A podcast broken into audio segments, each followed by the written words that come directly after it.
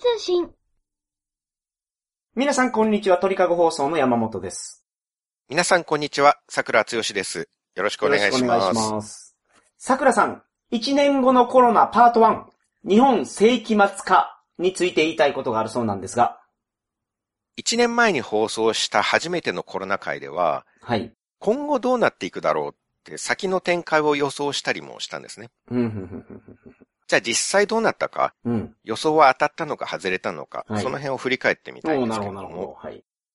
ただ、その前に、うん今回も、うん。この先どうなりそうかっていう予想を先にしてみたいんですね。おー、なるほど。まず今後の予想。はい、はい。先出しで未来を予想してみます。素晴らしい。たるんでる君たちのためにね。ありがとうございます。知恵を授けてください。そんな気の緩み具合では、将来どんな恐ろしいことが起きるか、ああ、確かにね。それを示してやろう。ありがとうございます。今ほんと緊張感がなくなってるから、はい。このままだと、来年には感染の第9波が来て、はい。5年後には第23波、10年後には第48波が来ますよ。はい、はい、はい。はいなるほど。こんなことでは。なるほど、なるほど。どれだけ知事が訴えても、はい若者が自粛を守らないんだから。うん、うん、うん、うん。10年後には、緊急事態宣言連続発布8年10ヶ月のギネス記録も樹立しますね。ああ、なるほど。なおも更新中っていう。はい、はい。で、48波ともなれば、うん知事も専門家も必死に国民に呼びかけると思うんですよ。はい。今からの2週間が、大関角番7勝7敗、土俵際ギリギリの2週間です。とめちゃめちゃギリギリですね、それ。負けたら大関陥落ですそからね。れやばい。もう命がけや。言葉を尽くして危機感を訴えますね。瀬戸際っていうことですね。はいはいはいはい。でも、瀬戸際の2週間とか、勝負の2週間っていうのはもう1年目に使っちゃってるから、はいはいはいはい。もう使えないんですよ。なるほど。で、それよりももっとなんか、その緊急性があるような言葉じゃないと響かないから。というより、はいやっぱり同じ表現を出すのは、知事お付きの作家さんのプライドが許さないだろうし、ああ、なるほどね。その放送作家みたいなやつがついてるってことですね、知事に。まあそれは発言を考える人は別にいるでしょうね、ブレなるほど、ーンみたな、ないるほど。その官僚の方とかね。うん。なるほど、なるほど。まあそれに同じ言葉だと、うん。聞く側の国民も、うん。はい、それ言いました。言った言った、それ。最初の方に小池が言ったじゃん。はい、罰ゲーム。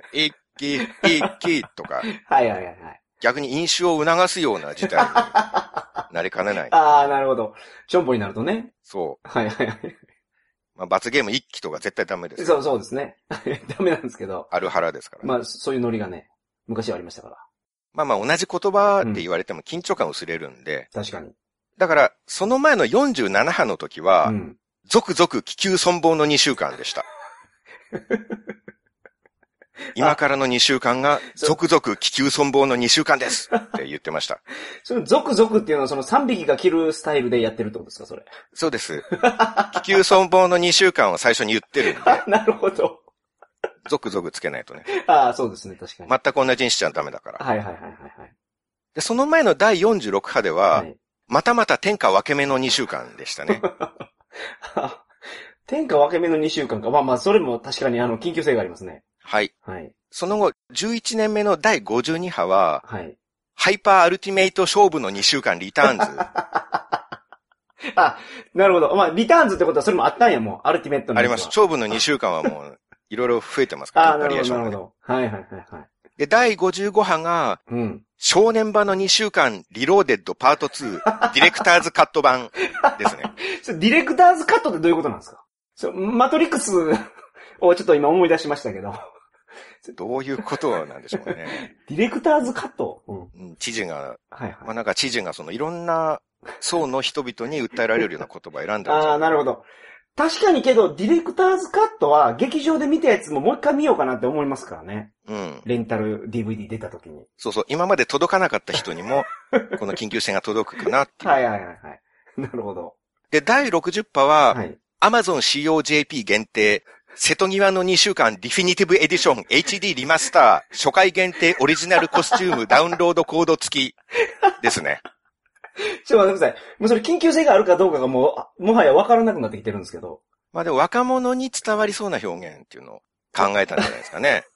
うん。若者にうん馴染みのある、アマゾン限定っていうのが。そ確かに、その、アマゾン限定カラーっていうのは僕も持ってます、いくつか。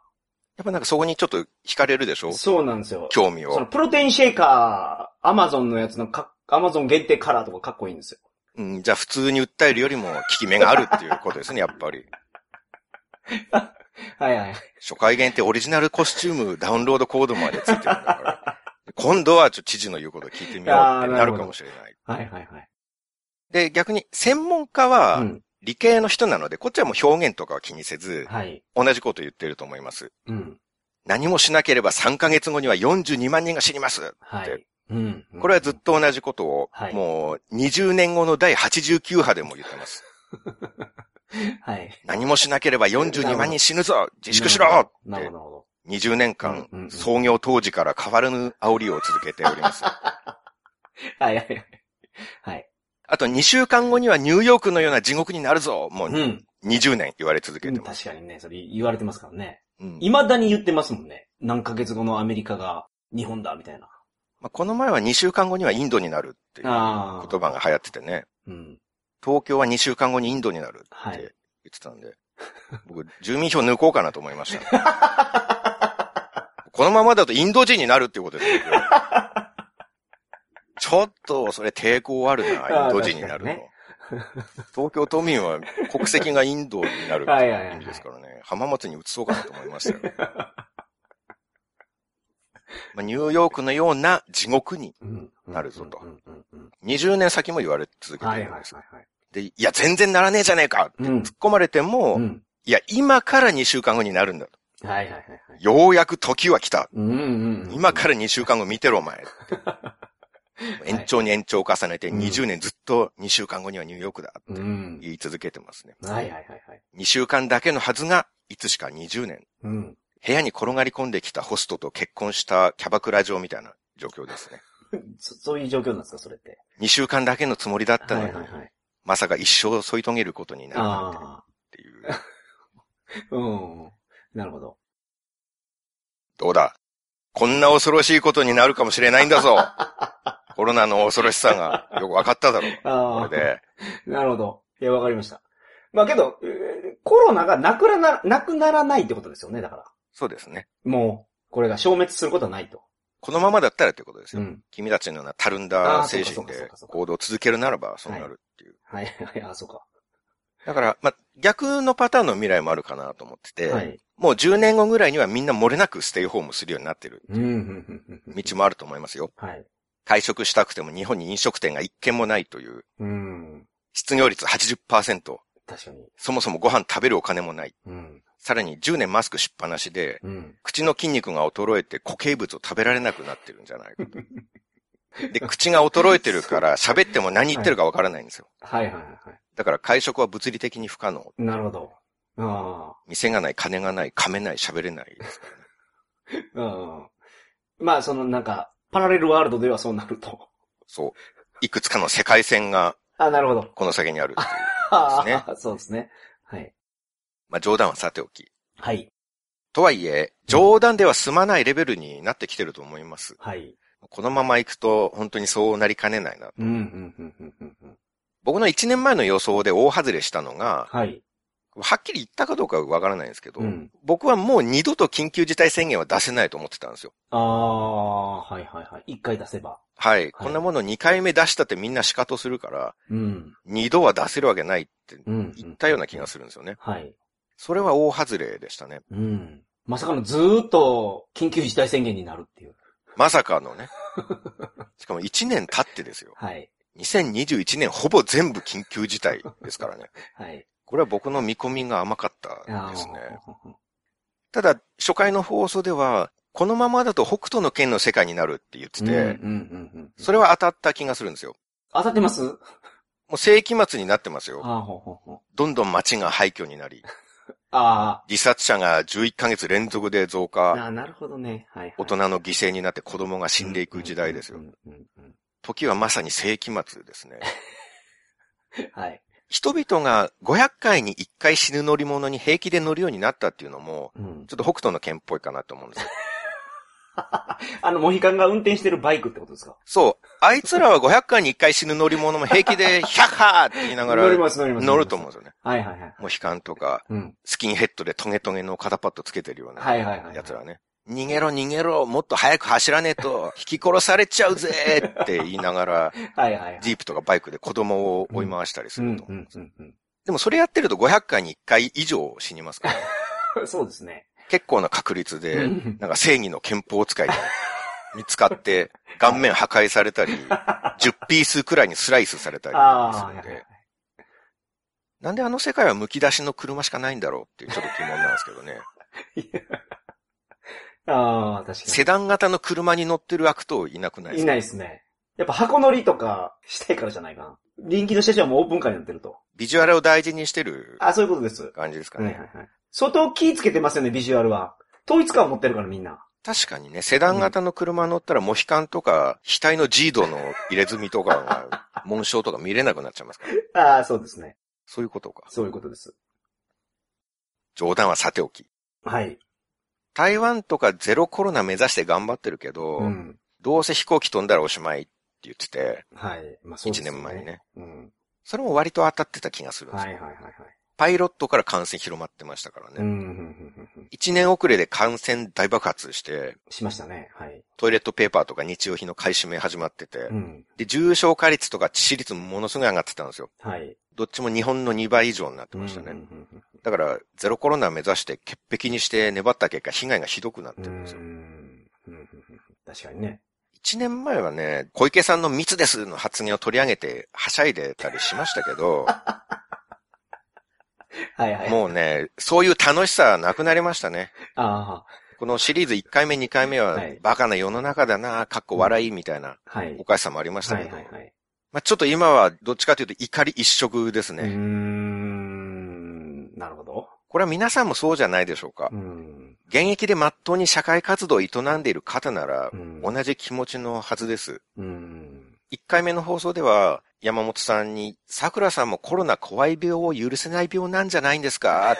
あ、そんなこと言いましたっけ？ちんけな人間ですそんねなこ。とわ言ったかなーはははって、おちょくられてましたけど、おちょくった？そんなこと記憶にないけどな。言ってましたね。まあでも、僕の周りで廃業になった人が結構いますね。この1年半で。実際の周りでもそうですよね。はい。これだけ社会が破壊し尽くされた今、はい。僕がなんであんな向きになってたか、うん分かってくれる人も出てきたのではないでしょうか。はいはいはいはい。去年はツイッターでコロナ怒りツイートしても、うん。浮いてる感があったんですよね。はい。え、何この人こんな怒ってるの？うん。みんなで自粛しましょうって言ってるんだから、うん。おとなしくやればいいじゃん。うん。うん。うん。うんこんな時だからこそ、イライラして誰かを責めたりせず、うん。穏やかな気持ちで過ごしたいよね、みたいなうん。空気だったんですよね。うん。うん。うん。でもすごい空気感変わりました。はい。今年は怒りツイートに賛同してくれる人、うん。一緒に怒ってくれる人はすごく多いです。やうん。っぱりこの一年の流れを見てう、ん。このままだとコロナ怖い教団に国が滅ぼされるっていうことにうん気づいた人が多いと思うんですよ。うん。国が緊急事態ですからね。はいはいはいはい。イライラせずに過ごしたよねって言ってて、ふと気づいたら日本なくなってるということになりますよ。うん。そう。まあ、日本がなくなる前に、仕事がなくなる人が多いのが辛いな、本当に。まあね、うん。飲み会やろうって言って、僕東京に来るたび飲み会やりましょうとか言って、うん。声かけてはいお店探すんですけど、はい。まあ昔行ったことのある知ってた店を探すじゃないですか。はい。あそこいいかなとか思って、はいはいはいはい。半分は閉まってるんですよ。ああ、はいはい。食べログ見ると閉店しましたって衝撃の事態ですよ。そうですね。で毎回僕が東京に来るたびに僕が人に声かけて店まで決めてるんですよね。はい。なんか桜剛が東京に帰ってくるから、じゃあ俺たちがやってやろうっていう人は誰もいないんですよ。僕が、あ久しぶりに行くんで僕企画しますって、東京にたまに帰る僕が企画して飲み会をやるっていう、すごうんい。寂しさを感じてるんですけどね。いや、まあ、信頼されてるってことですから、それは。店選びにおいて。企画も僕ですよ。声かけから僕はいはいはいはい。ね。うん。すごい自分の人望を実感させられる そういうことじゃない。事態になってまいりましたけれどいや、そう、そういうことじゃないと思う。人望はあるんじゃないですか？だって、その参加する人がいるんですかまあそうですね。呼びかければら。はいはいはい。来てくれる人がいるというこことで。一番寂しいのはもう呼びかけても、ガン虫、フル虫、はい何も来ない。これが寂しそれが一番寂しいですね。じゃあ僕の場合は2番目に寂しい。い。いやいや、違います。その2番目に寂しいのはもう、あれですから、あの、こんな時に飲み会なんてやるなんてってツイッターでパンパンパンパン攻撃されるが2番目です。ああ。まあ言われても別にやればいいんですけどね。あ、そうかそうか。はい。それなんかラインが違うところな気がしますけど。うん、なんか、僕もそんな気がしました。新型コロナは感染症ですよ。はい。病気はない方がいいですよ。うん。これは当然ですよねそう。ですね。ただ皆さんご存知のように、うん。感染対策しようとするといろいろ弊害があるわけです。はい。副作用とも言えると思いますけど。うん、うん、うん、うん。何か病気にかかって薬を飲むことを考えてみましょう。はい。薬の場合は、まず病気そのものの害とうん。薬の効果と薬の副作用。はい。その3つのバランスをしっかり考えてうん薬を飲むのが大事でしょ。はい。効果がない薬とか、うん。病気そのものより副作用の方が辛い薬っていうのは誰も飲まないと思うんですよ。ああ、まあまあそうですよね。そこのバランスがむちゃくちゃなのが今なんです。はいはいはいはいはい。つまり感染者をいかに減らすかしか考えていなくて、うん。今やっている対策に効果があるのか、うん。対策の副作用は何があるのか、うん。そもそもこれどれだけ怖い病気なのか、うん。そのバランスは勘無視なんですよ。うん。なるほど。本当にコロナ感染者さえゼロになれば、うん北斗の県の世界になっても全く問題ないと、はいはいはいはい。本当に思ってるレベルなんですよ。うん。確かにね。うん。そこの3つのバランスを、はい。この放送で何回かにわたって検証してみたいんですね。はいはいはい。病気の被害と薬の作用と副作用のバランスが現状どうなってるか。はい。まあ、どれからでもいいんですけど、はい。一番無視されてる気がする副作用から見ていきたいんですね。この自粛1年でどんなマイナスのことが起きたかっていう。はい。まあ、純不動で見ていきますけれども、はい GDP が2年連続でおよそマイナス5%と、うーん。なるほ50兆円ぐらいの損ってことにはい。はい。なりますね。ただこれはあんまピンとこないかもしれないです。うん。経済より命の方が大事だろうとか言われそうなんで。うーん。ので、まあちょっと他のところを見てみます。はい。自殺者。うん。去年2020年の自殺者ははい。増えました。うん。それまで10年連続で減少してたのが、はい。去年は前年より912人多くなりましたうー。ん。なるほど。ただ、ここ10年平均で毎年500人以上減ってきたんですよ。はいはいはいはい。それを考慮して計算すると、うん。国立感染症研究所の試算では、1599人の自殺者増っていうことになるらしいです。あー、なるほどなるほど。だから本来ならば減ってる分が、そういうことですね。あの、足されるかうん。ら。なるほど。しかもこれ後半だけでの増加ですからね。うーん。前半、春の自粛開始当初はむしろちょっと減ったんですよ。はいはいはい仕事も学校も行かなくていいぞっていう方向ですからね、うん最初はね。はい。はい。むしろストレス減りますからね、はいそこは。でも無職経験ある人わかると思うんですけど、うん。仕事辞めて、やった明日から会社行かなくていいって解放感あるのは最初だけなんですよ。まあ、普通の人そうですよね。はい。そうなんです。うん。失業期間長くなると、だんだん、俺って生きてる意味あるのかな、うん。うん。うん。俺世の中にいなくてもいいんじゃないかう。なんっていう心境になってくるんですよ。はい。僕は何度も経験ありますから。僕もそういう人見ました。僕が失業した時っていうか、まあ、会社辞めた時そうはならなかったんですけど、ずっとやったぜって感じでしたけど。おもう生きてるだけで丸儲けっていう、そういう考えなんですね。常人の域を超えてますね。イマルにしてください、名前を。山本イマルにしてください。あ、あ、生きてるだけで丸儲けってそのさんまさんの歌そう、う歌っていうか、あ、歌じゃなかったでしたっけあれ？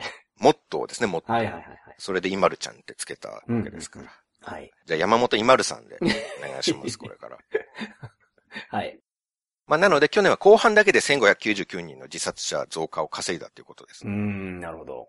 高校生までの子供の自殺者も100人増えたんです。うーん、悲しいな、それは本当に。これ子供の自殺者数は。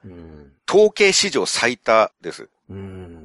1978年から統計始まってるんですけど、はいはいはい。しかもこの10年毎年自殺者が減っていってるのに、うん。いきなり過去最多までドーンと増えたんですよ。うん。子供の自殺がう。ん。で、それは、まあ原因としては、厚労省の自殺対策推進室によると、はい。コロナ禍での休校や外出自粛により、うん。学業や進路、家族の不和などに悩む人が増加した、たためと見られるという。自粛のせいっていうことですね。はい。あとは、肥満や視力低下の子供が増加していると。うん。視力低下？あ、そうなんや。これ全国5000校近くの小中高はいにアンケートを取ったところ、はい。肥満の子供が増えていると回答した学校が46%、はい。視力の低下が見られると答えた学校が36%、うん、なるほど。ステイホームで運動しなくなって、うん。で、スマホやゲームを見る時間が増えたから、はいはいはい。太って目も悪くなる。うん、うん、うんそして、総務省によると、完全失業者数が今年4月の時点で前年同月と比べて20万人増。うん。うん。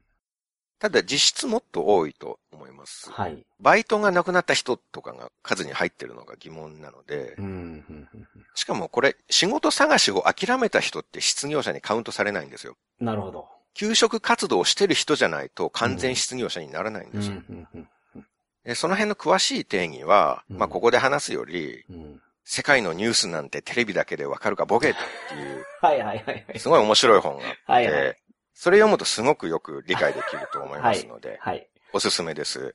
これ僕別に著者の知り合いでも何でもないんですけど、単純にめちゃ面白い本だったからはいはいはい。紹介しました。はい。それけど、出てないのもそうですし、例えば、僕の状況ですけど、はい。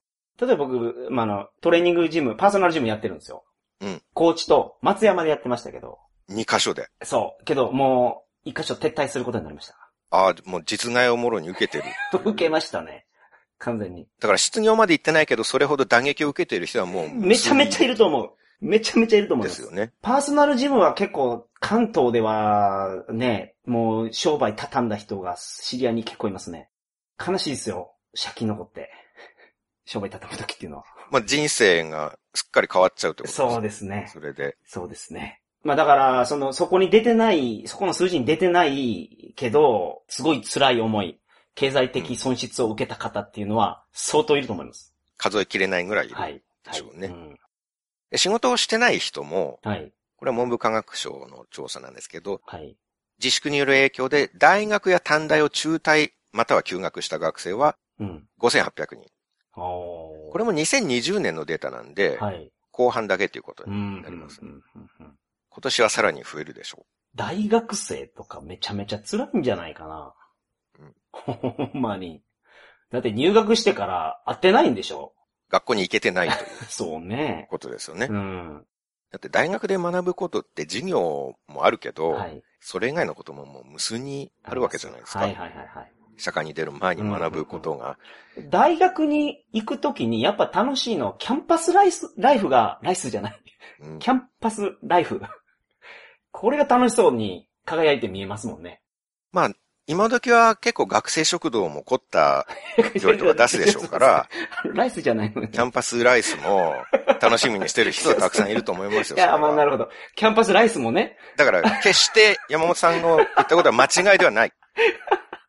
あ安心してくださいあなたは間違ってない。キャンパスライスも、キャン、キャンパスライフも、両方ですけどね。そうです。確かにその学食で、これ食べたいなとか、思ってた人もいるでしょうから。そうですよ。僕も名古屋の大学に行って味噌カツ定食、学食で初めて食べましたはいからね。はいはいはい。キャンパスライスは大事ですよ。大丈夫ですから。あ気を落とさないでください。はい。はい。はい。はい。何でしたっけ？トンダはもう何言いたかったか。ライスで。忘れましたね。何の話だったか。いや、だからそう、そう、高校3年生の時とかすごい楽しみやったじゃないですか。大学行ってどんな友達ができるのかなとね県外に行って、新しい友達ができて、大学生活、すごい輝いて見えてたのが、それがずーっといけないままなんで、憧れが爆発すると思うんですよね。憧れが爆発する？そうそうそう、キャンパスライフに対して、すごいその希望を抱いてるのに、コロナのせいでいけないから、うん。その、ゼロからマイナスじゃなくて、すんごいプラスからマイナスなんで、はいはい。心のそのダメージが大きいと思うんうん。う。大学生は。何が爆発するっておっしゃいました？えーと、なんて言いましたっけ？憧れが爆発するそうそうそうそう憧れがもう、募っていくわけですよ。大学行ってあんなことしたかったのにな、したかったのになってずっと1年はいはいはいはい間考えるから。はい。憧れが爆発する。そうなんです。爆発してどうなるんですか？爆発して、だから、辞める人がいるんじゃないですか？そういうことか。はいはいはい。がっかりして辞めるっていう、そうそうそうそう。そういう意味なんですね。はい憧れが爆発するってよくわからない。爆発して砕け散るんですよ、憧れが。うんうんまあ、ただもう、むしろこの場合って、その、経済的な理由じゃないかと思うんですけどね。大学ですか？うん。あーあー、そうか。それもあるか。だから、お父さんがお仕事なくしたとか。そういうことじゃないですか？あそういうことなんですか？バイトできなかったりするわけだし。はいはいはいはい。ああ、そうかそうか。ただすいません、ちょっと理由の分析まで僕調べてないんで、うんうんうんうんわかんないんですけど、はい。まあもちろん気持ち的なこともそれはあるでしょううね。んうんう家から出ないでオンライン授業ばっかやらされて、もう嫌だってん。はい。なってる人もそれはいるでしょうし、はい。エロビー流されたりしますからね、ほんで。ん？間違えて？そう、なんかそんなニュースありましたよね。ああ、先生が間違えて、そうそうそうそスケベな。う。スケベなやつを動画を流しちゃった 流しちゃって、はいはい。ああそれでショックで退学した人も、まあ6000人中2000人はいるでしょうね。そんなにいないと思いますけど。どっちかっていうと、そのあの先生のダメージがでかかったなと思うけどね、それは。あともう生徒だけじゃなく先生にまで大きな被害が あるってことですね。コロナさえなければと思ってると思いますうんよ。まあ、それはそうですね。まあ何せよ、6000人近くの学生がはい。大学中退に追い込まれるっていうことは人生狂わされたっていうことですよ。うんうんうん、確かに。去年の後半だけでですよ。うんうんうん。で、これあんまり報道に乗らないんですけど、はい。僕これも大問題じゃないかと思うんですけど、はい。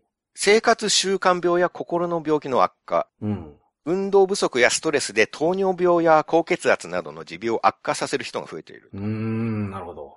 アルコール依存やニコチン依存などの依存症も増えている。うん。そして、歩かない人に合わない生活が続き、うん高齢者の認知機能が低下、ああ、そんなことも。認知症パンデミックと呼ばれるくらい認知症が増えている。ええということですあ、そうなんですか。で、さらに高齢者のフレイルの増加。フレイル？はい。これは最近ヤフーのトップニュースにもなってたんですけど、はい。フレイルっていうのは、介護一歩手前の心身の虚弱状態。ああ、はいはいはいはまあ、高齢者の問題ですね。い。はい。介護するまでまだいかないけど、もう手足とか筋肉の状態とかがすごい弱っちゃってるっていうああ、なるほど。状態がフレイルらしいんですけど、ああ。震えるから来てるんですか？震えるから来てないと思います。会いたくて会いたくて。フレイル。会いたくて会いたくてフレイル。もう会いたくて会いたくてもう手足の筋肉がもう衰えまぐって歩けないぐらいヨボヨボになっちゃうんですよ。あ あまりの会いたさに。あ、それが会いたくて会いたくてフレイルですか？うん。会いたくて会いたくてフレイルになったら、会いに行っても避けられる気がするんですよ。そのもう手足プルプル言わせちゃって、に。全然歩けない感じで、大丈夫っていう人が来たら、はいはいはい。ごめんなさいって なるでしょ。ちょっとご家族呼ぶから連絡先教えてっていう。はいはいはいはい。確かにね。ううんん。そうじゃなくて、フレイルって言葉があるんですね。だから。はい。カタカナのフレイルはい。ど。はい。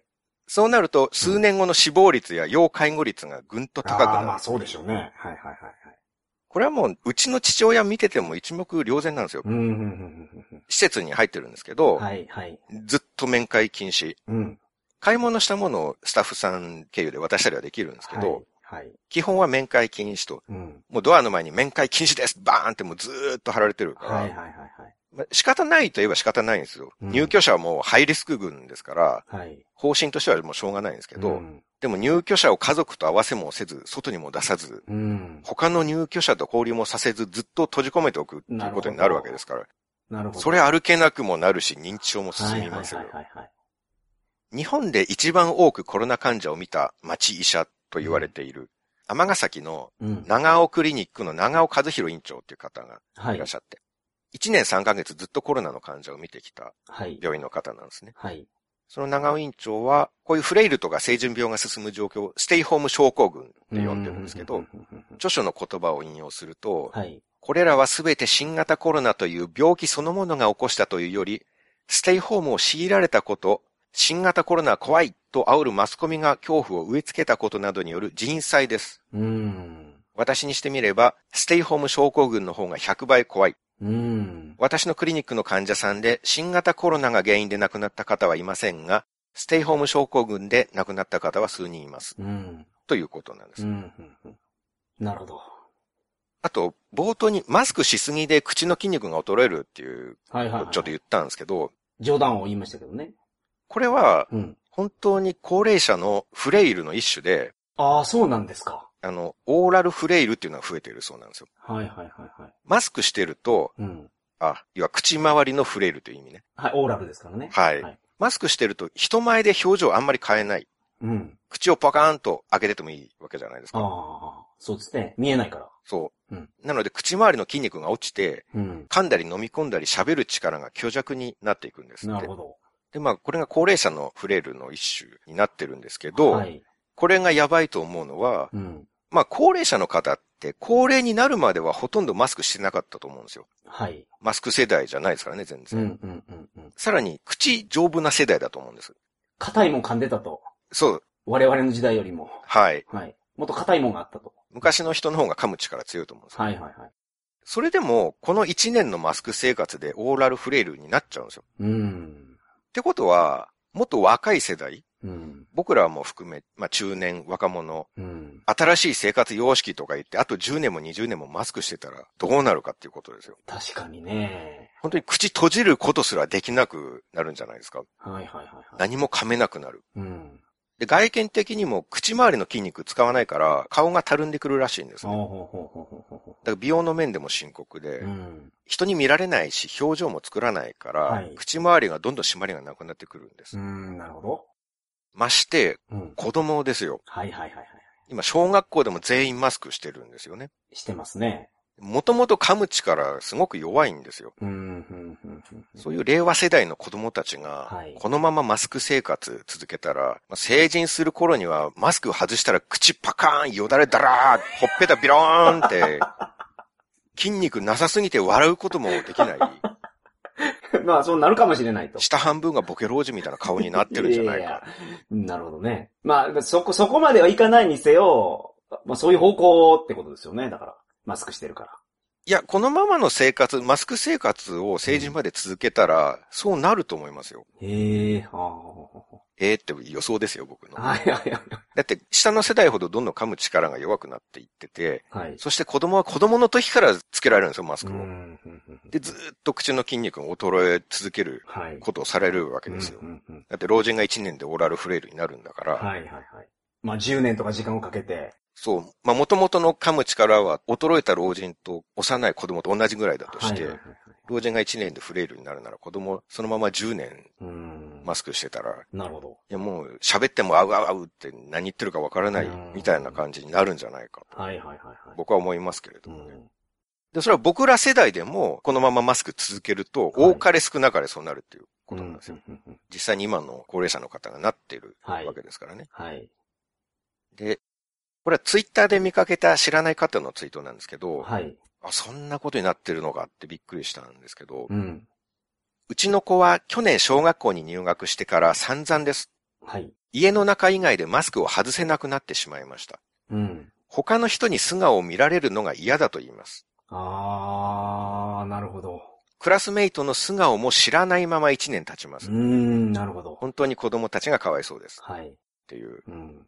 小学校入ったばっかの子供なんて、要は物心ついてから本当に人生の何割かの多くの期間マスクして暮らしてるっていうことなんで、うんもう。マスク人生がもう当たり前すぎて、はい素顔を見られるのが嫌だと。うん。で学校に行っても、小学校入ったのに1年間クラスメートの顔がわからない。うん。で、1年どころじゃないでしょこれから無期限に続く。はいはいはいはい。だってワクチン打ってもマスクソーシャルディスタンス守ってくださいって言ってるんですよ。うん。でも日本そうなりそうな気がしますね。子供の人間形成めちゃくちゃですよ。うん。もうん。う。で表情を使ったコミュニケーションもできなくなるらしいんですよ。ああ、まあまあそうですよね。あの、マスクしてるから。そう。うん。顔を使った表現ってすごく重要らしいんですよね。はいはいはいはい。我々は言葉だけで会話してるように見えて、うんうんうん実際は相手の表情から情報を受け取ったり、はい。逆にこっちの表情で伝えたりしてる。うん。なんかそっちの方が、なんか情報が伝わるっていう。伝わると。のがありましたよね。多くの情報が伝わはいはいはいるとも言われているだかららしい。笑いながら怒っても、笑いながら、うんお前殺すぞって言っても、なんか、あ、笑ってる風に見えると。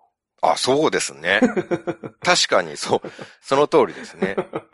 はい。だから表情の方が大事なんですって。確かに、あの竹中直人のあれをそうそうそうそうそう。笑いながら怒ってる人を見て、はい本当はどっちかって言ったら笑ってる方が本当だと思いますもんはいはいね。はいはい。そうなんです。うん。だからすごい大事らしいです。その、そうか、じゃあ言葉より表情が大はい事って。こそっちの方が情報が伝わるっていうデータを見たことありますね。と。うんうんそれが子供の時からマスクさせられてたら、うん。表情のコミュニケーションできなくなるんですよ。ん。なるほど。これってもう一番感受性が育つ幼少期に学ばないと一生できないと思うんです。うん。うん。うん。うん。大人になってから学ぼうとしても、やり方わかんないと思うんですよね。はい。体の機能的に。うん。で、しかも口の下半分ダラーンってなってますから。笑う筋力ももうなくなってるんですよ、その時。はいはいはいはい。まあ、給食の時すら前向いて黙って食べなきゃいけない。うん。喋ったら先生に怒られるっていうことになってるわけですから。はい。コミュニケーション能力がもう一切育たないということになりますよね。うん。で、今の赤ん坊なんかは、親以外の人間っていうのは顔の下半分が真っ白な生き物だって理解してるはずなんですよ。ああ、なるほどね。確かに。病院に面会に来る人とか、まあ赤ちゃん抱いてる人にマスクなしで会う人なかなかいないと思いますからね。下手したら親でも、はい。まあ、重度のコロナ怖い病の人はマスクして赤ちゃんに接してるんじゃないですかうん、うね。ん、うん、うん。赤ちゃんに移ると怖いから。うん。うんそういうことですね、うん、うん。で。当然親以外はもう面会をシャットアウトされると思うんですよ。はい。来るなと。うん、うん、うん。で、来るとしてもマスクして必ず会うわけでしょ。はい。だから、親戚のおじさんとか、うんおばあちゃんとか、ん。近所のおばさんとか、お兄さんお姉さんとか、いろんな大人の表情を見れず、うん。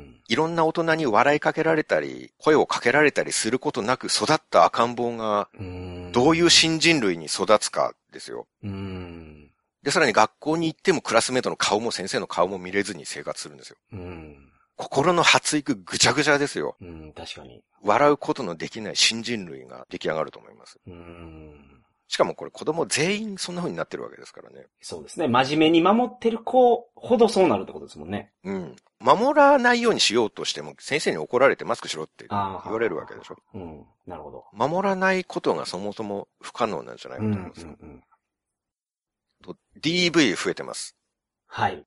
内閣府発表の2020年度のドメスティックバイオレンス相談件数ははい。過去最多の19万件。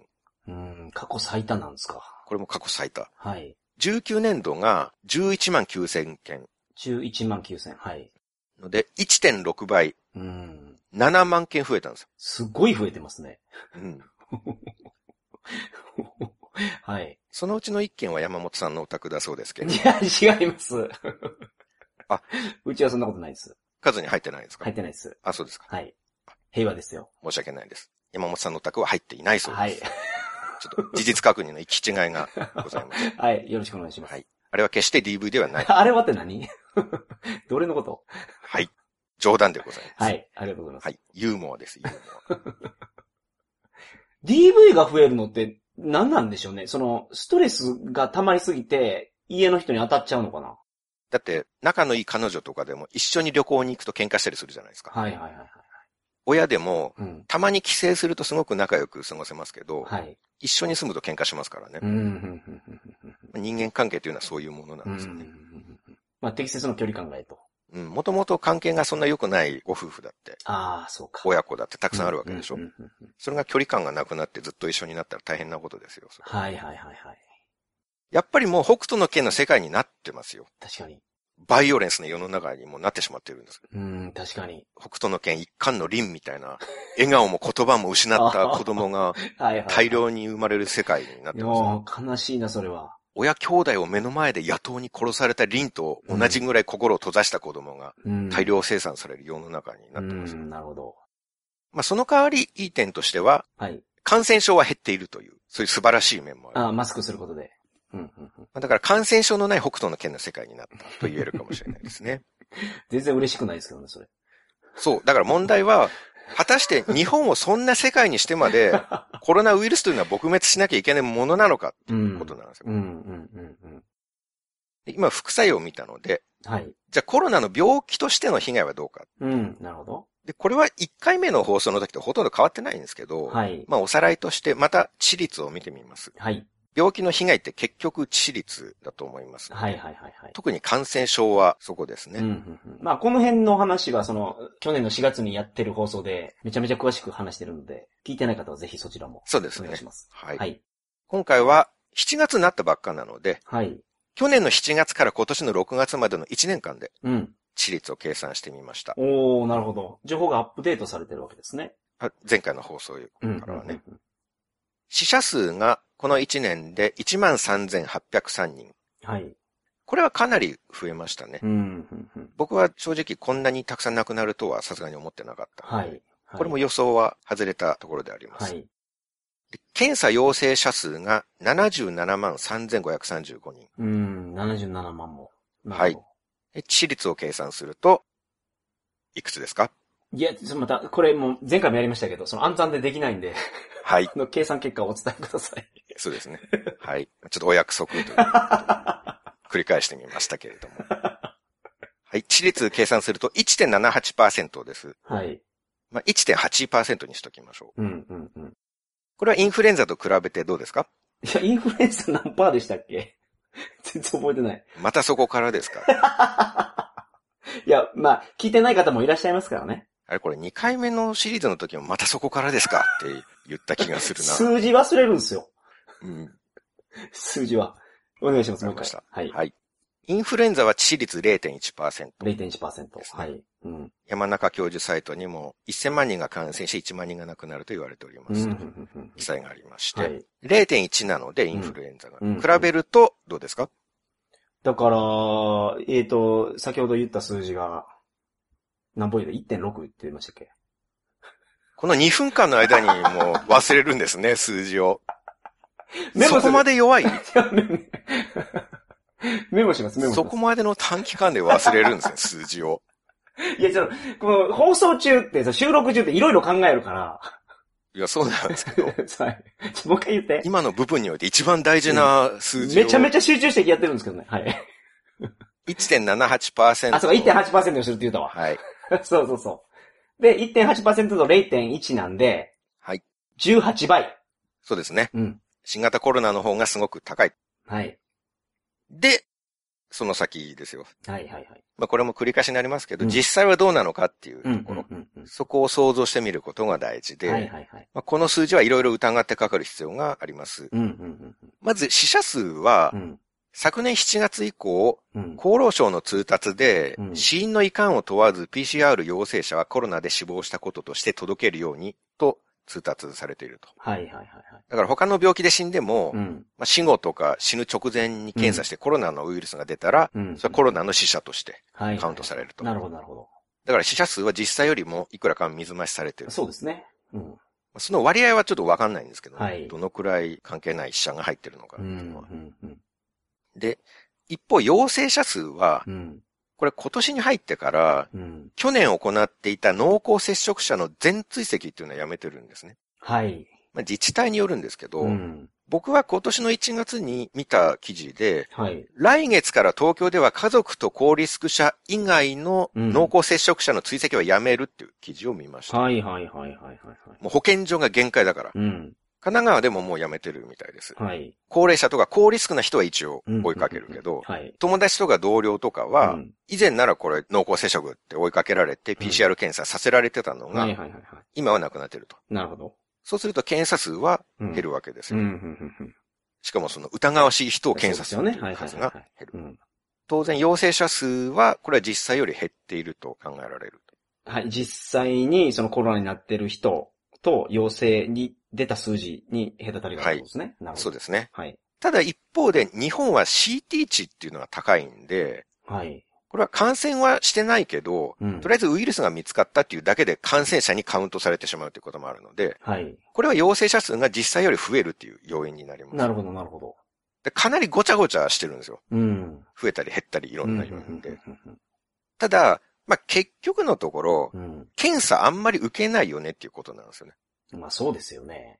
一番重要なところは。うん。で、このコロナの、その症状として、ほとんどの人は軽い風邪の症状や、風邪の症状やけど、うん。死ぬ人がいるっていうやつなんで、そうですね。かかってることに気づいてない人って相当いると思います。相当いるみたいですね。うん。8割の感染者が軽症か無症状うんらしいですね。無症状なんですもんね、だって。まあ、軽症もしくは無症状、はい8割がね。うんうんうん。何回か前の雑談の回で言ったんですけど、去年からインフルエンザの検査受けられなくなってるっていう話を。したんですけど、はい。今熱があって病院に行っても、うん。もう検査以前に病院に入れてもらえないっはい。ていう、入れない。うんそう。発熱してる人立ち入り禁止ですからね。はいはいはい。それはコロナも同じですよ。うん。どうですか ?PCR 検査、どこの病院に行けば受けられるか、皆さん知ってます？うん。わからない。わからないです。ですよね。はい。今、多くの病院はコロナ疑いの患者は立ち入りを拒否するわけですから。うん。全体の8割ぐらいの病院がコロナの受け入れをしてないわけですから。はいはいはいはい。当然検査もできないっていうう。ん、うん、うんでこれは僕が直接フォローしてる方がツイッターで書いてたんですけうど、ん。はい。お子さんが熱が何日も下がらなくて、うん。コロナの検査してもらいたかった。うん。で、新型コロナコールセンターっていうところに電話かけて相談したそうなんですけど、はい。県外に移動してないしう、ん。陽陽性者と接触もしていないっていうことで、うん。検査できる病院を紹介もしてもらえなかったっていうことなんですよ。なるほど。はいはいはい。これもこの春の書き込みですよ。うん。去年の春ならう、ん。保健所にグレートスーパーゴールキーパーがいて、検査希望者を鉄壁の守りで跳ね返してましたけど、はいはいはいはい。今年もまだグレートスーパーまではいかなくても、はい空手キーパー若島津くんくらいの 割と素晴らしい守備を見せてるんですよ。はいはいはい。でも今、PCR 検査で儲けようとしてるクリニックとか、はいあと民間の会社とかもやってますから、あまあ、場所によっては簡単に受けられるんでしょうけど、地域の違いとかもあるのかもしれないですね。はいはいはいはい。まあでも、つまり、かつての2年前ぐらいまでのインフルエンザのようにすぐ検査してもらえるかって言ったら、うんまあほとんどのところでは検査ができないっていう。ことですよ。はいはいはい。で、まあおまけに無症状でまず検査しないでしょ？うん。一斉検査とか職場でされるとかない限りはね。うん。検査しようかなっていう考えにすら至らないですからね、無症状だったら。風邪くらいの症状が出ても、うん。あれコロナの検査とかした方がいいかなでもどこで検査できるかわからないしな、うん。じゃあいいやうん、ってなる人多いと思うんですよ。はいはいはいはい。となると、うん。全感染者、もしくは陽性者のうち、うん。データとしてカウントされてる数はどれくらいの割合かっていうことですよね。うん、うん、うん。そうですね。5人に1人もいないと思うんですよ。うん、なるほど。どのくらいだと思いますか？いやー、まあ、もっと言いそうな気がするけどな。もっと言いそうなっていうか、その、5人に1人どころじゃなくて10人に1人とかやと思うけどな。だって8割が無症状、軽症なんですからね。そうですねほ。んで感染力のすごい、いその強い風邪なんでしょ？コロナって。まあこれは初回放送の時には、基本再生産数はインフルエンザより少し低いってなってましたけど、うんうんうん。今いろんな本とか記事を読むと、インフルエンザよりは感染力は強いと。はいはいはい。デルタ株うん。とかは、変異した、なんか、そうですね感染力が強くなって感染力が強くなっっているので、うん今現在ではインフルエンザより少し感染力は強いと思いはいます。はいはい。うん。ってなると、まあ5人に1人とか10人に1人とか。そうですねう。ん。症状があったとしてもどこで検査できるかわからないですから、はだから熱あって頭痛いってところにそれを調べてわざわざ遠くまで行くかっていう話ですよ。そうですよね。まあでも割りやすい数字でいくと、うん。まあ6人に1人はがカウントされていると考えると、い。うん。実際の致死率は、もともと何パーセントですか致死率は？1.8です。お素晴らしい。覚えましたよ。6人に1人だとすると、はい。分かっているのが6人に1人だとすると、じゃあ実際の致死率はどのくらいになりますか、えっと、割らないかんから、0.3? そうです。はい。0.3%。はい。1.8割る6っていう。はい。9人に1人だとすると、どうですか？まあ、その辺の計算はできません。0.2です。はい。はい。そういうことですね。うん。18人に1人が分かっているとすると0.1%になるという。うんうん、そうですね。はい。まあ分母が増えるから率が下がる。うん、うん、うんうん。まあ実際の致死率はまあそのどこかだと思うんですけれども。はい、はい、はい、はい。はいそれもまだ死者数水増しされた数字で計算してますからね。うん、うん、うん。他の病気で死んでもはい。ウイルスが出ればコロナ死になるわけですから。うんで、まあ致死率0.2か0.3%くらいだとちょっと考えてみると、はい。でもまあインフルエンザより少し高いじゃないですか。うん。0.2か0.3だとインフルエンザより2倍か3倍危ない病気っていうことになるんです。はい、はい、はい、はい。まあそうだととりあえず仮定して、はい。でもちょっと考えてみてほしいんですけど、うん。今が2年前だと思ってください。はい。コロナとかなかった時代。うん。新型コロナがなかった時代。はい。はい。もし2年前に、うん。今年のインフルエンザは例年と比べて致死率が2倍になりました。でうんニュースで言ってたとして、うん。え、これは大変だ無症状でも全員マスク必須だマスクしない奴は立ち入り禁止アクリル板立てて、うん。DV とか自殺者なんていくら増えてもいいから、緊急事態宣言でインフルエンザの感染だけは止めろってはい。なりましたか？いや、ならないですね、そりゃ。それはならないね。何もしないでしょ？はいはいはいはい。それだとすると。うん。インフルエンザの致死率が今年は2倍になりましたってニュースで言ってても、うんうんうんふーんって思うだけでしょ？うん。うん。自分には関係ないでしょそんなの。はい。はい。その状態なんですよ、今も。うん。まあ当時は情報がなかったから、えっ、と、こういう事態になってしまいましたけど、今はデータが集まってきたから、うんちゃんとそのデータを吟味すると、そうやなって思いますね。でもこれ1年前も言ってたことなんですけどね。はいはいはいはい。あの、4月の時点で。うん。だから同じようにテレビがコロナ怖いぞって煽ってても、はい。ふーんって思うだけで普通に暮らさなきゃいけないんですよ。うん。で、しかもコロナは未成年一人も死んでないんですよ。はい。まだ子供が一人も死んでないのに、うん。コロナ対策のせいで100人子供の自殺が増えてるんですよ。うん、なるほど。去年後半だけですよ。うん。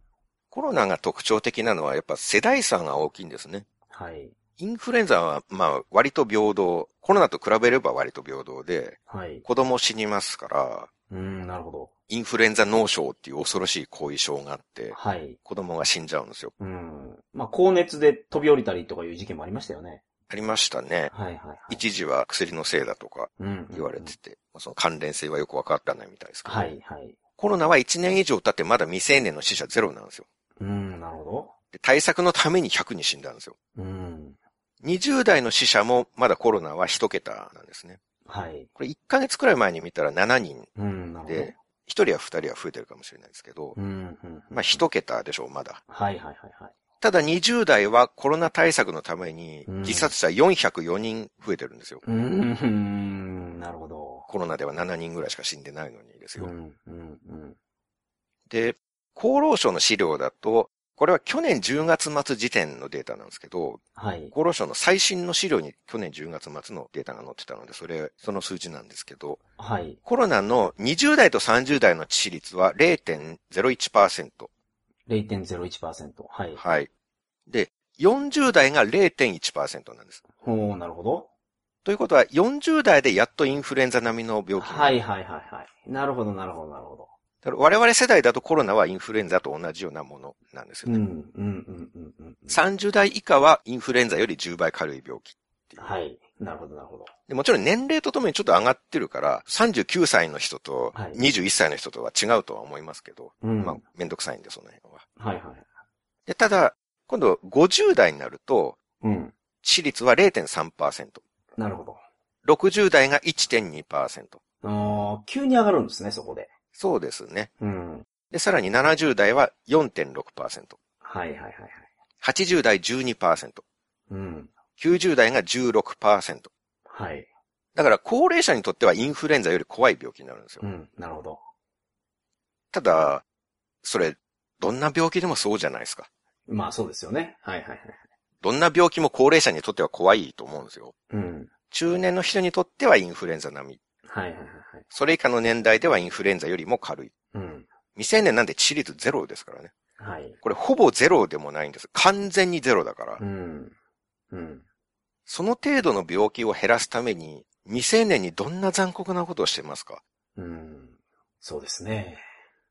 コロナの死者は平均の年齢が79歳うなんですね。ーん。そんなに高いんや。はいはい。これ東京都のデータなんですけど、はいはいはいはい。まあでもほぼ同じだと思います、全国でも。平均寿命がだいたい80歳っていう風なイメージがあるんですけど。80半ばとかじゃないですか。ああ、それぐらいですか。まあ男女で結構違いますけど、はいはいはいはい。79っていうとまあ、なんか、結構、寿命間近。まあそう。うん、なまあそうですよね。自殺者が観測史上最高になった子供、うん。100人自殺した子供の平均年齢は多分もっと低いですよ。うん、確かに。70歳近く低いと思いますよ、年齢。はいはいはいはいはい。70歳。うん、そうね、そうですね。札幌が医療機器に瀕していた期間、はい。去年11月から今年1月のまでの期間、はいはい。ちょっとニュースになってましたね、札幌が。うん。大変だって。その去年11月から今年1月までの期間で統計を取ってみたところ、はい。全死亡者のうち45%が寝たきりの老人だったそうなんです。おー。すごい出たやな、それ。223人中100人だと。はい。はいまあ、はい。1都市のデータではありますけれども、うん。死者の、コロナ死者の半分近くが寝たきりの老人だ。うん。で、平均の年齢は79歳だと。はい。何を救うために何を犠牲にしてるかっていうのを、をよく考えた方がいいんですよ。はいはいはいはいはい。若者とか子供たちと、うん。寝たきりの方を多く含む80歳くらいのお年寄り、どっちに日本の未来を託すべきかうということ。ん。うん。うん。うん。うん。80歳のお年寄りがコロナで亡くなるのは、これはまあ病気で亡くなられてるじゃないですか。はい。で、年齢からして、どうでしょう、80歳ぐらいで病気で亡くなられたっていうと、うん。まあ天寿を全うした亡くなり方っていう感じになる気がするんですよね。でも、体育の時間にマスクして持久走して死んじゃった小学生とか、はい。感染して周りに迷惑かけたって遺書残して自殺しちゃった若いお母さんとか、うん。これ全く死ぬ必要なかった人なんですよ。はい。そうですね。日本が正しい怖がり方をしてればですよ。うん。先の人生が何十年もあった人たちなんですよ。うん。小学生ならあと70年くらい生きられましたよ。はい。この基違いコロナ対策がなければね。うん。うん。うん。うん。で、別に高齢者の方も、はい。かかったらみんな死ぬわけじゃないんですよ。うん。これが未だにコロナ怖い病の人は死の病気だと思ってるっぽいですけど。多分高齢の方とかは特に思ってますよね。はい。あの予防接種の大行列殺到ぶりとか見てると。もうかかったら死ぬ死の病気って思ってる感じがあるはいはいはい感じがするんですよ。行列作ってましたからね。前日から並んで。正直あれ見てなんておぞましい光景だと僕は思ってしまいましたけどね。はいはいはいはい。行列作るほどうんコロナを怖い病気だと思っているのに、行列を作ってかかりやすい状況を生むのはそれは別にいいんだって、はい。うん。自分がワクチン受けられればどうなってもいいのかって、うん。おぞましいと思いながら見てましたけど、はいでも90代でもうん。致死率16%なんですよ。はい。90歳を超えた、うんもうお年寄りの中のお年寄りが、うん。10人コロナにかかっても8人以上治るんですよ。うん。70代なら20人かかって19人は治りますし、うん。うん。うん。50代なら1000人かかって997人治る。うん。40代なら1000人かかって999人治るんですよ。うん。うん。うん。90歳以上の人がかかったら、うん。10人中1人か2人は死ぬ病気。はい。大概そうじゃないですか。まあね。90の方やったら。大概の病気90超えの方が10人かかったら1人か2人は亡くなるんじゃないですか。90の方だと、こけて足折ったりしても、それが原因で亡くなったりしますからね。歩けなくなって、どんどん弱っていって。まず寝たきりにうんなりますよね、ほとんどの場合う。ん。うん。うん。大腿骨折って入院して寝たきりになってボケていくっていうのが。定番なんじゃないですかうん。うん。うん。うん。ねえ。まあそうですよね。大概そうだと。はい。まあ、もちろんその我々が言ってるのはその90の方は死んでもいいって言ってるわけではなくて、うんその犠牲になってる若い人がいるののバランスを考えましょうっていう話ですからね比。べてみてってはいいはいはいはいうことですよね。うん。で、しかも、90代の致死率16%っていうのは、これ厚労省の資料での数字ですから、はい。実際はもっと低いんですよ。そそれはどうしてですか？だって全感染者を把握してるわけじゃああ、そうか、そうか。ではないから。90歳の方の中でも全か全感染者を把握してるわけじゃないですもんね。はい。なるほどだって。無症状の人がいるんだし、はいはいはいはいはい。まあそうかそうか。風邪ひいたぐらいで病院になど行くかって強がるはい。昔ながらの頑固なおじいちゃんもうんうんいるんじゃないですか？いらっしゃるでしょ90まで生きるくらいの元気な方ですからう。ね。うん、うん。だから数字に現れる陽性者っていうのは、本当の全陽性者のうち、まあまた10分の1とか5分の1はいはいはいはいなんですよ。うん。まあ5分の1としておいても、うん。致死率も5分の1になりますから、うん、うん、うん。うん16%が5分の1になるんですよ。うん、うん。とすると、なんですか？いくつで計すか？算 まだ。計算苦手なんですけど。5分の1。はい。え、ちょっとすいません、わかんないです。90代の致死率は何パーセントですか？じえっ、ー、と、ちょ、メモ取ってないかな。10、はい10うんパーです。メモ取るとか取らないとかいう話なの？これ。数字めちゃめちゃ出てくるから、覚えられないんですよ。あすいません。いろんな数字を言ってしまって。はいはいはい。まあ、徐々に階段上に上がっていくっていうのは、あの、わかってますけど。そこまで伝わったならまあ、OK としましょ はい。う。10位って1伝われば満足ということにしないと、もうちょっと伝わってる。る。もうちょっと伝わってますよ。あの、90代の致死率は16%。16%。はい。それが仮に5人に1人ぐらいを把握しているとすると、うん。まあ、致率5分の1になるから、はい。3%ですよね。まあ、そうですね、ざっくり。3.2%。はい。お細かく言ってきましたね。いや、3%ね。はい。さっきのミスを取り戻すかのように、あ小数点まで出してきましたバレね、たか。すごい気持ちを感じました。はい。そうです。山本さんに訂正していただきました。いや3%じゃなくて3.2%。3%でいいですよ、3%で。はい。まあ、3%にしておいて。はい。はい。それで考えると、うん。うん。90代の方も100人かかって97人治ることになるんですよ。3%やからね。はい。若者の話してるんじゃないんですよ。うん。90代のおじいちゃんおばあちゃんが100人かかっても97人治っちゃうんですよ。うん。そんな病気を怖がって、無数の若い人の人生を破滅させ、子供を観測史上最多に自殺させてるんですよ。うん。我々日本人は。うん。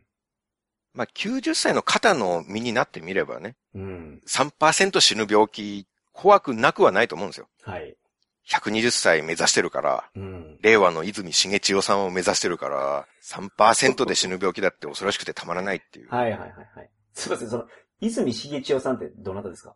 我々が子供のぐらいの時に世界最高齢だった。